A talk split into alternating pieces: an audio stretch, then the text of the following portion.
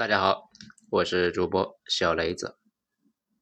中国的年轻人为什么这么可怕？文章来自于微信公众号“着实新维度”，作者罗马主义。前两天呢，我的几个朋友在朋友圈里面不停的晒着他们呢被成都一家叫做某某某堂的公司。请去呢看一众明星大牌啊，包括孙楠等人在内的晚会演出，以及请他们去游重庆三峡的照片。这他们说啊，这些公司简直就是散财童子，爱心爆棚。如果呢你存一万块钱进去，他们呢每个月会给你两百块钱的利息。为了致富，不忘大家。这些朋友呢，还不停的鼓动着周围的亲戚也去过这种幸福的生活。看到这里呢，也许诸位会很诧异啊，这都什么年代了，还会有人这么傻、这么天真吗？难道他们不知道这就是最简单的集资诈骗吗？还有，你怎么不去劝劝他们呢？这第一个问题啊，我真的不知道该怎么劝。他们中有很多呢，都是当过老板。啊，管理过几十上百号的员工的聪明人，当年也算是个风云人物。他们都是见识过大风大浪的过来人，所以啊，千万别怀疑他们的智商啊。这第二呢，就他们知不知道这是集资诈骗呢？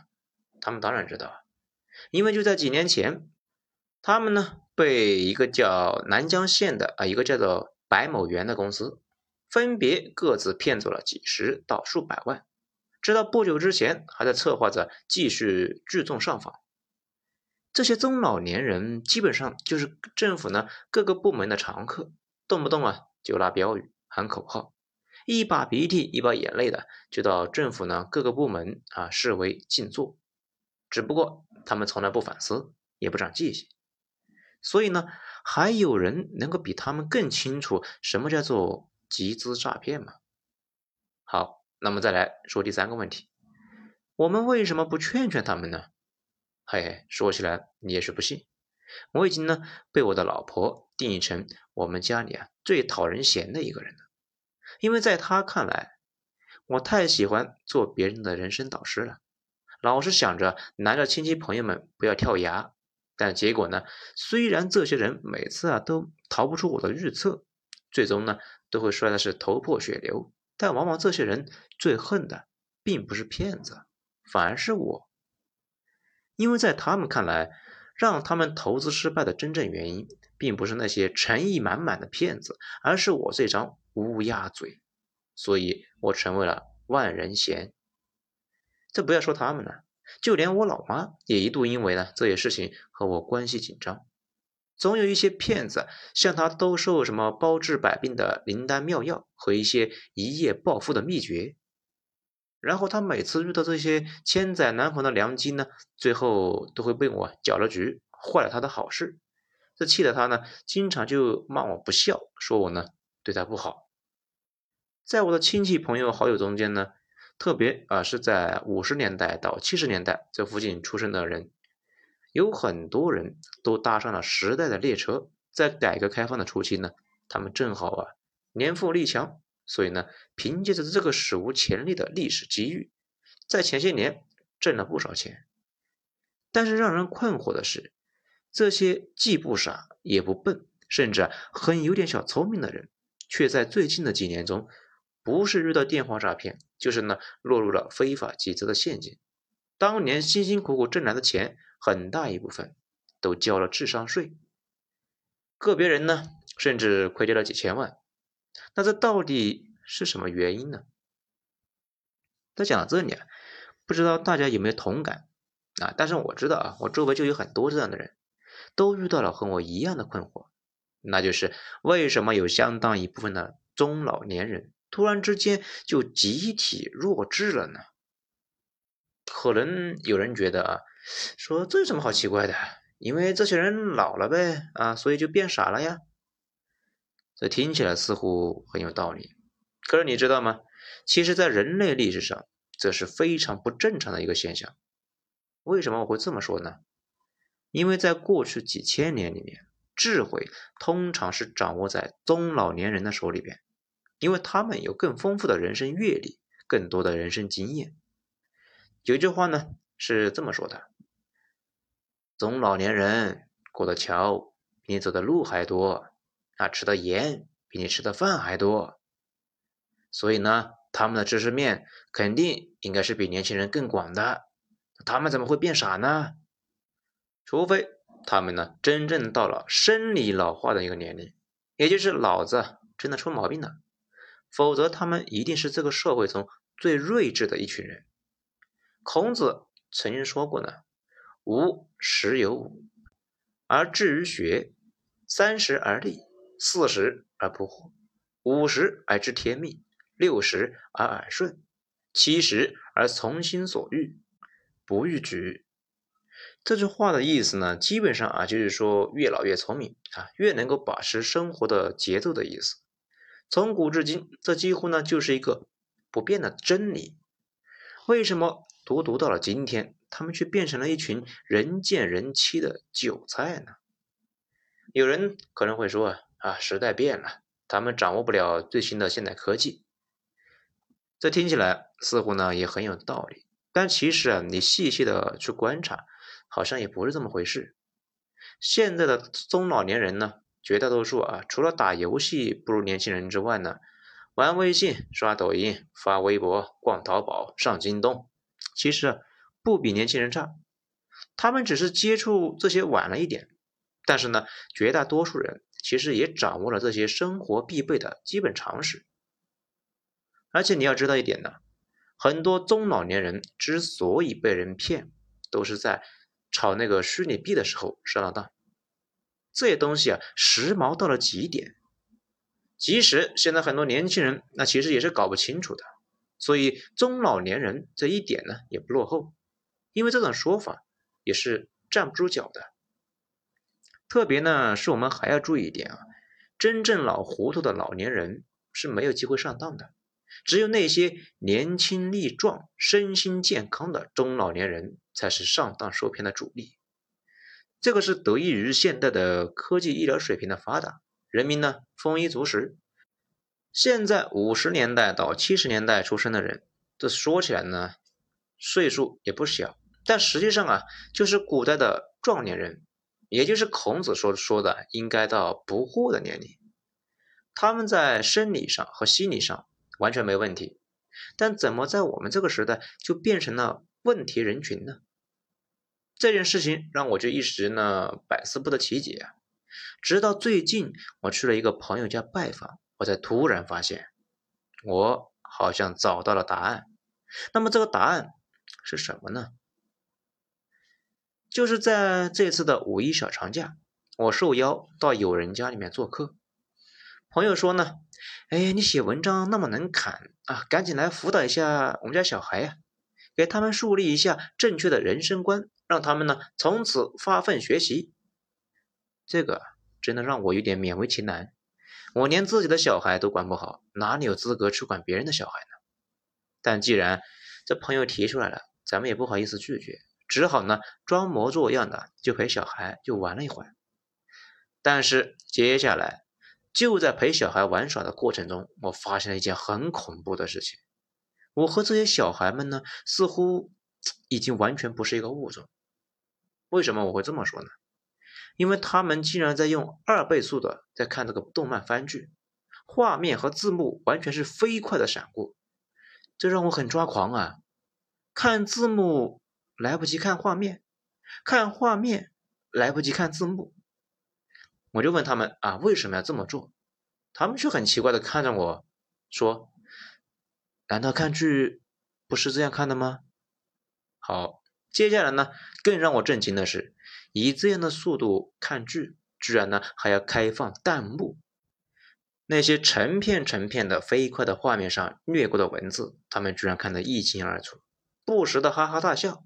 在这种前提之下，还能够不按暂停键，实时发出弹幕。对剧情进行吐槽，或者呢与别人的弹幕来相呼应。我虽然年龄呢比这些小朋友年长，但我这个人呢其实也有点小聪明。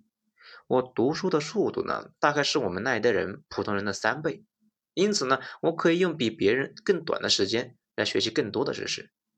凭借着这个本事，我三年级就考上了初中，嗯，没有读初一，直接就上了初二。初三依旧呢是考上了重点中学，虽然由于种种的原因没有去读，但是呢，我在一个非常普通甚至有点差劲的子弟的高中学校里边呢，一样也考上了985大学。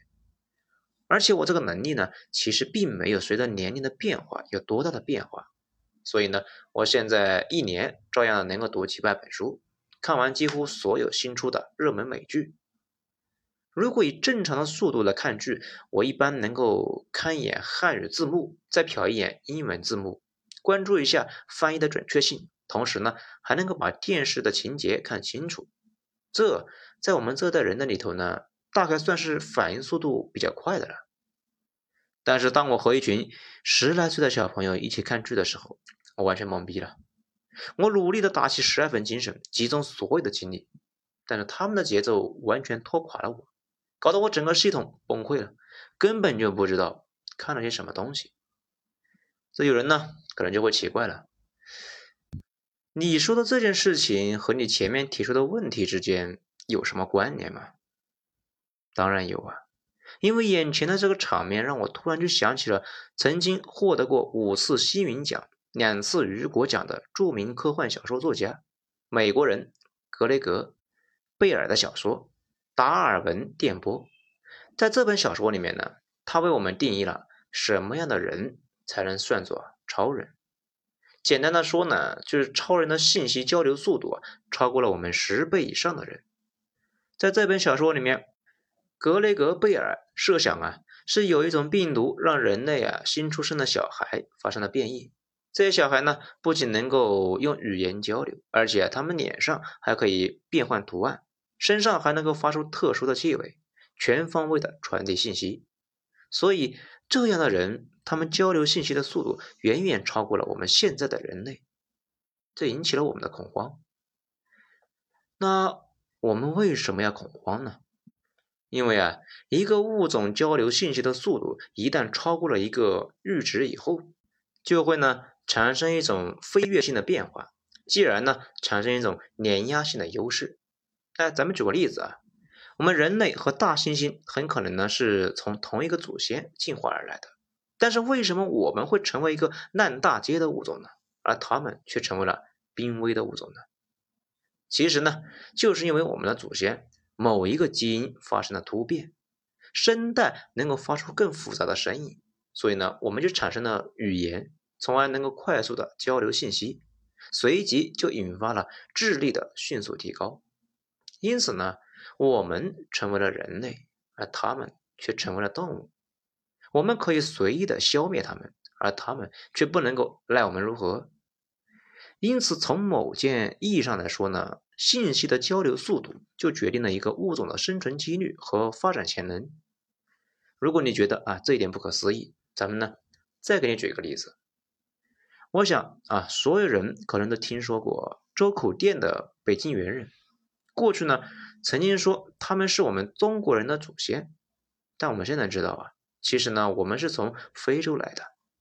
北京猿人实际上是被我们的祖先给消灭掉的，更准确的说，很可能是被他们给吃了。按照现在科学界比较公认的说法，北京猿人和尼安德特人很可能是同类，比我们智人的祖先更早呢走出非洲，生活在世界各地。他们的脑容量比我们的祖先更大，身体呢也更强壮，数量也更多。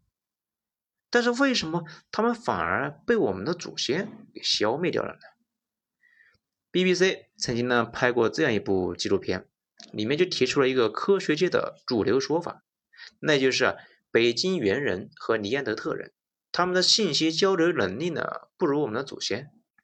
那么。他们在哪一点上不如我们的祖先智人呢？据说啊，他们不像我们的祖先啊那么八婆，没事啊就喜欢到处打听别人的小道消息啊，特别喜欢啊张家长李家短的嚼舌根。虽然他们也拥有了语言能力，但是他们却是一群沉默寡言的老实人。那么这么一个小小的差别，怎么会要了他们的命呢？原因也很简单，他们的信息交流能力比不上我们的老祖先，因为我们的老祖先就没事啊，就聚在一起呢啊，吹牛啊，在这个过程中就发展出了一种吹牛逼、撒谎的能力。吹牛撒谎，这虽然听起来呢挺上不了台面的，但是你要知道，吹牛撒谎那是需要想象力的，而一旦有了想象力，就可以发展出强大的组织能力。为什么这么说呢？因为大家都知道，我们之所以把我们称为中国人，其实呢是因为我们大家都有一个共同的想象，这个概念是我们人为制造出来的，就像无产阶级、资产阶级。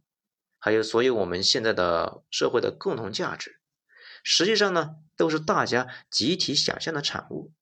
就像钞票本质呢是一张花花绿绿的纸，为什么能够让我们为它出生入死呢？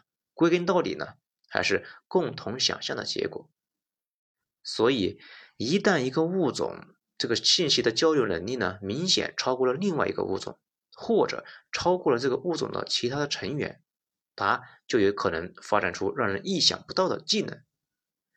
这就比如我们的老祖先智人和尼安德特人，还有北京猿人，他们其实是一个物种，没有生殖隔离。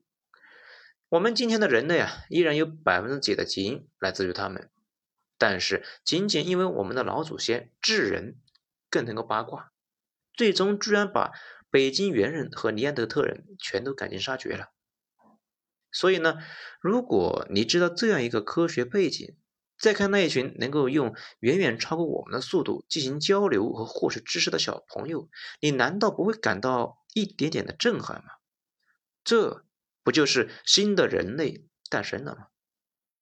事实上呢，咱们回去之后还做了一个测试，如果我要看清楚剧情、字幕和弹幕。我至少呢需要将那个速度降低至零点八倍。如果我还想要发弹幕，那我得呢降低到零点五倍。也就是说啊，这些小孩们的处理信息的能力是我的四倍。这前面呢咱们也说过了，假如我的信息处理能力呢是可能是普通人的三倍，那么这些小孩子就是普通人的十二倍。这个差距很可能会超过了尼安德特人和智人之间的差距。基本上呢，就属于智能手机和那个功能手机的差距了。虽然有人可能会觉得啊，那这些小孩不过是呃获得一些碎片化的信息啊，并没有深入的思考。但是你一定要记住啊，智能手机虽然没有装软件的时候也只能够打电话，但一旦有了合适的 APP，它和功能机就会有本质的差别。当这些小朋友长大以后，凭借着超强的信息处理能力。你不知道他们会发展出哪一种让你想象不到的特异功能，最终呢脱颖而出。就像当年智人，因为会八卦，最后呢就发展出想象力，干掉了尼安德特人和北京猿人，一模一样的。所以中国下一代的小朋友们，他们的前途是不可限量的。当然，咱们相信这一点呢，肯定会有争议的。但是呢，我想说的一句话就是。最想发现孩子的优点的，那通常是父母；但最不可能发现孩子优点的，通常也是父母。然后我忽然之间就明白了很多事情：为什么现在呢？相当一部分的中老年人看起来呢，变得是越来越蠢。其实呢，他们没有发生任何变化，而是后来的人变得更聪明了。他们长大之后，其中一部分人变成了坏人。这些坏人凭借着他们的聪明的才智，就像我们的老祖先智人欺负那个尼安德特人是一样的，可以轻松碾压那些还没有进化的人类。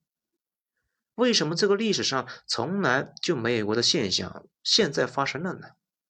因为科技发展造成了人类的快速进化，人和人变得不一样了。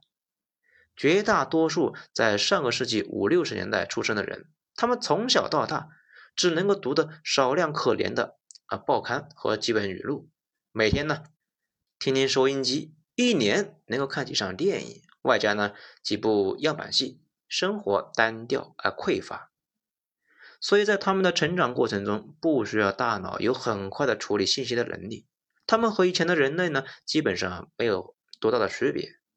但是从八十年代开始，电视开始普及，这个时候的小孩初中时候获取的信息量，很可能就已经超过了六七十年代这一个年代的成年人。到了九零后，互联网开始普及，零零后手机就变成了必备，而这些新兴人类正赶上了信息爆炸的时代，所以。他们的大脑呢，从小就被培养出了超级强大的信息处理能力。这种差距，根据我的估计呢，估计啊，就是八零后对五零后和六零后的有三四倍的优势，而九零后和零零后很可能呢，超过了十倍，超过了十倍就已经不是一个物种了呀，大体上就是智人和尼安德特人的差距。所以呢，你看今天。无论是电信诈骗还是非法集资，各种骗子的主力往往都是八零后和九零后，也就是呢普遍意义上的年轻人，而受害群体大多数人都是中老年人。为什么现在我们的老同志们呢会被年轻人耍得团团转呢？因为从某种意义上来说呢，他们和年轻人相比啊，已经不是同一个物种了。双方的智力已经有了本质区别。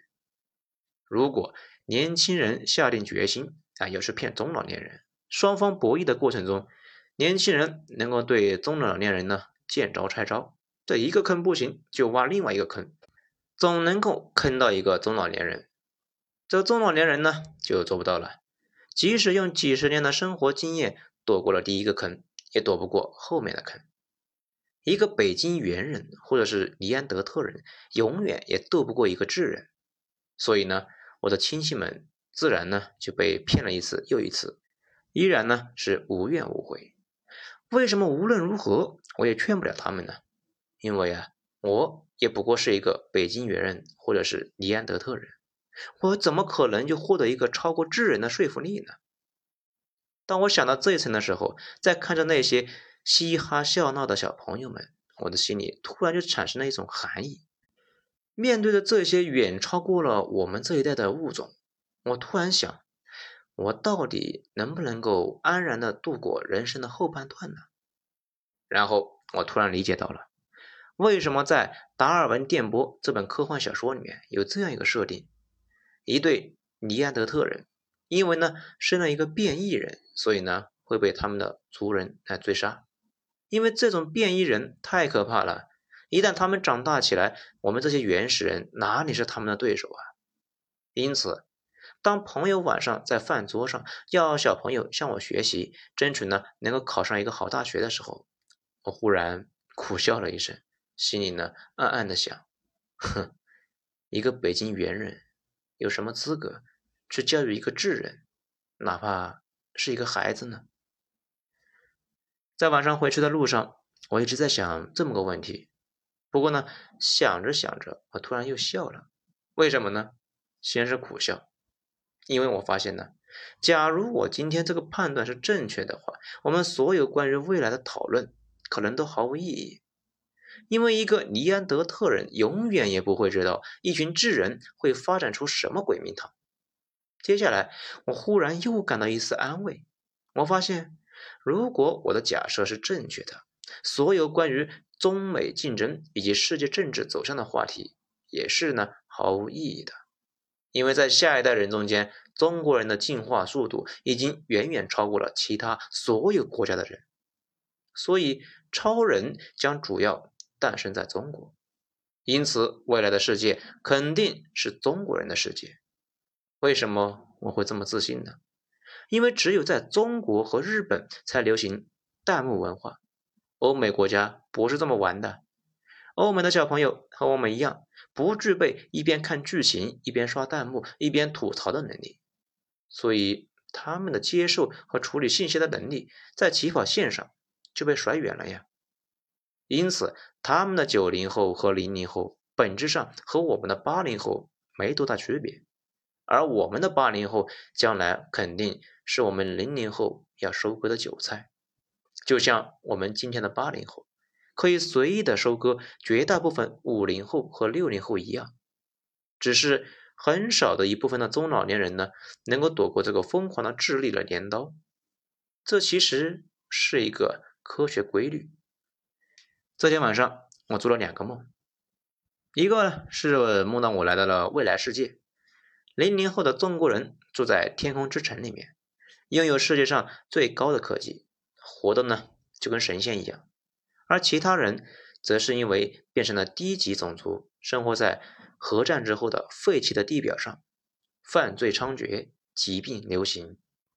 我和其他逃难的人群一起挤在排队的前往天空的飞船前，使劲的向他们解释：“我也是中国人，请让我上去。”但是他们轻蔑的看着我，用快到我完全听不清的语速，外加脸上迅速变换的图案。自顾自地交流着，对我不理不睬。接下来，我又梦到自己呢是一个北京猿人，在一个寒冷的早上，我从山洞中醒来，拿着木棍，正准备踏出洞口的时候，我突然发现远处有几百个智人正在围攻一群猛犸象，他们不停地大呼小叫，相互协同作战，配合的天衣无缝。我很惊讶，居然这么多人能够在一起狩猎。我们北京猿人最多也就是一家人一起合作，于是我赶紧回头看了一眼洞中的其他同类，指着眼前的一幕，希望呢引起他们的注意。但是他们抬了抬眼睛，空洞的望向前方，对外面发生的一切无动于衷。我感到冷得浑身都起了鸡皮疙瘩。哦，原来是我的被子被我蹬掉了。好，这一章。咱们就讲到这里，精彩，咱们下章接着继续。我是主播小雷子，谢谢大家收听。